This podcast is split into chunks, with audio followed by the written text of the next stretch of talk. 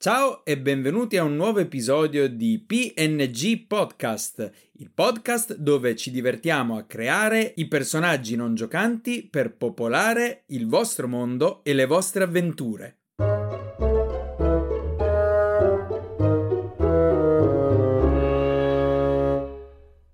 Bentrovati amici e amiche, io sono Matteo e prima di iniziare a parlare del personaggio non giocante di oggi farò un breve incipit. Il cinguettio degli uccellini accompagna i vostri passi dentro la foresta di Silvermoon. È un pieno giorno primaverile ed il sole passa attraverso i molti alberi e crea curiosi spettacoli di luce. Dopo un po' di girovagare, finalmente trovate una radura dove gli alberi lasciano spazio ad una curiosa abitazione ricavata da un enorme guscio di tartaruga e dal camino che getta un copioso fumo bianco. Attorno all'abitazione c'è qualche albero e un bel giardino di fiori colorati. Non fate a meno che notare che la porta di questa strana casa è aperta e da dentro proviene un odore invitante di torta fatta in casa. In preda alla fame non ci pensate due volte ad entrare nella casa. L'interno è alquanto spazioso ed è costituito da una sala cucina. Questa sala è piena di barattoli di ingredienti. Al centro un pentolone ribolle sul fuoco ed una scala a chiocciola porta al secondo piano. Benvenuti, gentili ospiti. Che può fare Aradia per voi? Sussurra una voce che proviene dall'unica parte in ombra della casa e mentre state per rispondere, la porta dietro di voi si chiude immediatamente. La figura esce dall'ombra e vedete che si tratta di una creatura dai tratti umanoidi e femminili, ma molto deformata e dalla pelle verdognola e cadente. Che succede? Il gatto vi ha mangiato la lingua? Gracchia la creatura.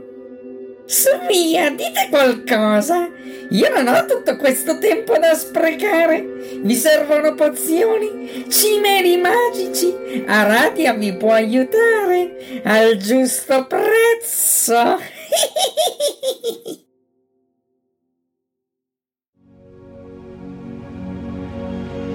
Oggi, come avete potuto sentire quindi dall'intro, parliamo di un personaggio non giocante strega.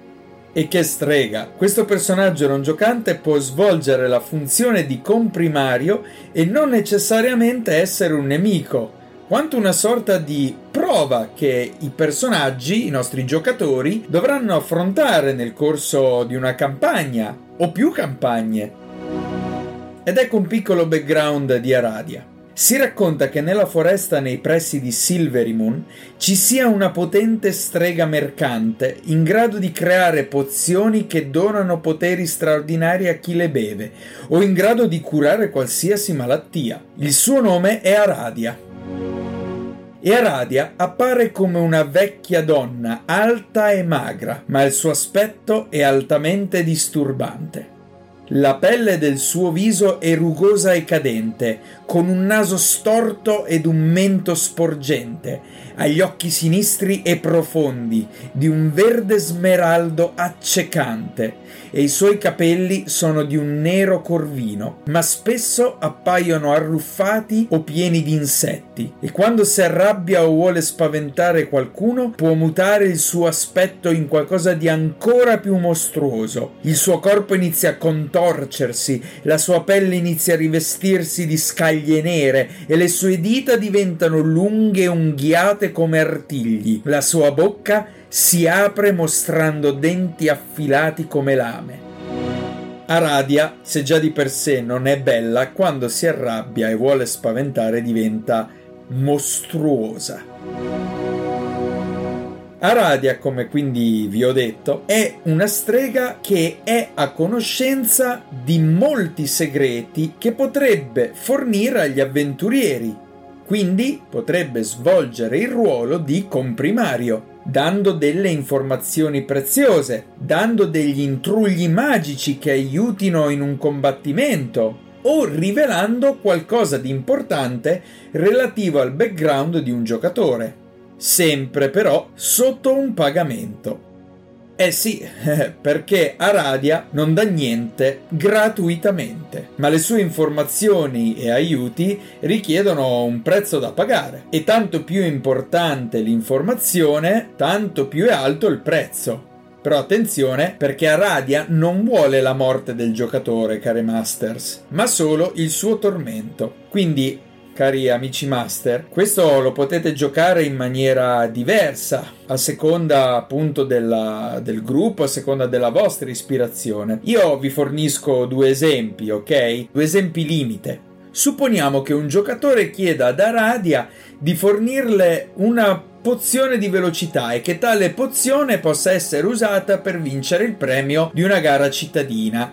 Bene, Aradia, ascoltando la richiesta di questo personaggio, potrebbe semplicemente chiedere in cambio un po' di forza, quindi un meno uno alle prove di forza, oppure un po' di vista, meno uno magari ai tiri per colpire. Se ragazzi non vi piacciono questi più uno, meno uno che sa un po' di vecchia, terza e mezzo, prime edizioni, potete semplicemente dire che il giocatore, se accetta, tirerà un dado mm, da sei, con il risultato quattro, cinque, sei, avrà nelle prossime prove forza oppure eh, tiri per colpire svantaggio. Supponiamo invece dall'altro lato della medaglia qualcosa di molto importante, e cioè che un giocatore che da background ha come obiettivo quello di trovare il proprio padre, di cui ha solo un vago ricordo, chieda ad Aradia un'informazione su come trovare un potente artefatto in grado di curare un compagno del gruppo, quindi un altro giocatore, che ha una maledizione mortale. Questa informazione quindi è molto preziosa, e Aradia potrebbe chiedere in cambio la perdita della memoria del giocatore. E allora qui, ragazzi, eh, qui si scatena un momento critico della campagna che, se lo gestite bene, verrà sicuramente ricordato come un momento epico, un momento importante eh, dai, dai giocatori, e vi posso garantire che verrà citato più e più volte durante le cene che farete insieme, tra un boccale di birra o un bicchiere di Coca-Cola o qualche patatina, insomma. Per il profilo della megera ho deciso, anche per questo personaggio non giocante, di seguire la linea di pensiero che ho applicato per il Lich. Se non avete ascoltato quell'episodio, vi consiglio caldamente di ascoltarlo, è l'episodio precedente a questo, e cioè Niamara il Lich. Quindi, come ho detto per il Lich, lascio a voi Master la strada libera di creare il profilo di Aradia, perché in questo modo lo potete adattare al vostro gruppo. L'unica cosa che io mi sento di, eh, di dirvela è un consiglio nel creare il profilo di Aradia, magari farlo almeno tre quattro livelli superiore al grado sfida dei personaggi. Questo naturalmente dipende eh, con che giocatori avete a che fare, però in linea di massima è meglio lasciare un po' di spazio qualora i, le cose non dovessero andare in maniera tranquilla, i giocatori volessero venire alle mani, ma parlerò anche di questo. Molto spesso, voi sapete, i giocatori piace usare la violenza, piace usare la forza e non solo la dialettica, e allora eh, e allora ragazzi ci si diverte, e questo è il bello di giocare una megera, cioè inventatevi incantesimi non letali ma molto destabilizzanti e descrivete come la megera, in preda al combattimento, inizi prende, prende una, una, una grande borsa, inizia a tirare fuori diverse ampolle che lancia mh, ai mh, giocatori. Pro, queste ampolle esplodono provocando diversi effetti di maledizioni, polimorfismo, eh, oppure la stessa strega prenda dei feticci e eh, con essi eh, crei eh, degli incantamenti molto forti. Ecco, divertitevi a creare proprio un combattimento caotico al massimo. La megera gioca in casa, dentro la sua tana. Fate sì anche che Aradia agisca più volte al di fuori del suo turno, in questo modo diminuite anche la action economy eh, del personaggio non giocante contro tanti giocatori.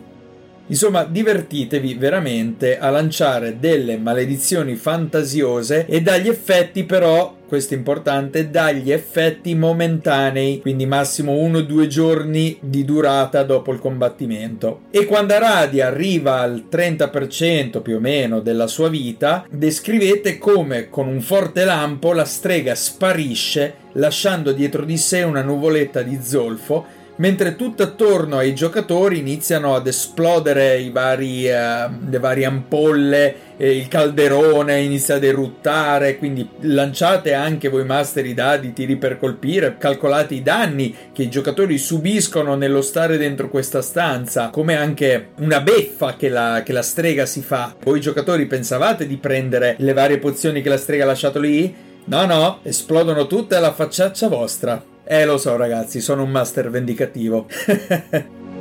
Se noi volessimo appunto ruolare questa megera, eh, possiamo farlo attenendoci alla classica voce da strega, quindi nasale, acuta, magari con una risata iconica, ecco, degna del nominativo di strega. Io vi ho fatto un esempio all'inizio, eh, naturalmente voi siete liberi di giocarla come, come, lo, come volete, ecco, può essere anche una, una megera da una voce magari setosa, ecco, non, eh, non per questo deve essere una megera dalla voce gracchiante. Un'altra cosa interessante delle megere è appunto che sono creature molto strane, eh, a volte sono anche illogiche, quindi riprendete anche eh, il, il tema fiabesco quando avete a che fare con una strega. Immaginatevi un po' di entrare nel mondo di, uh, dei fratelli Grimm, di Hans uh, Christian Andersen. Uh, e quindi date magari alla strega qualcosa di peculiare, un tic, delle richieste magari che vuole fare, fare ai giocatori. Per Aradia io le ho dato un punto debole che magari i giocatori potrebbero scoprire per caso. E il punto debole che ho dato ad Aradia è un punto debole veramente assurdo. Aradia ha la fobia per i conigli bianchi. Il solo parlarne la deconcentra e la rende nervosa, e invece il solo vedere l'animale crea nella strega un vero e proprio stato di panico.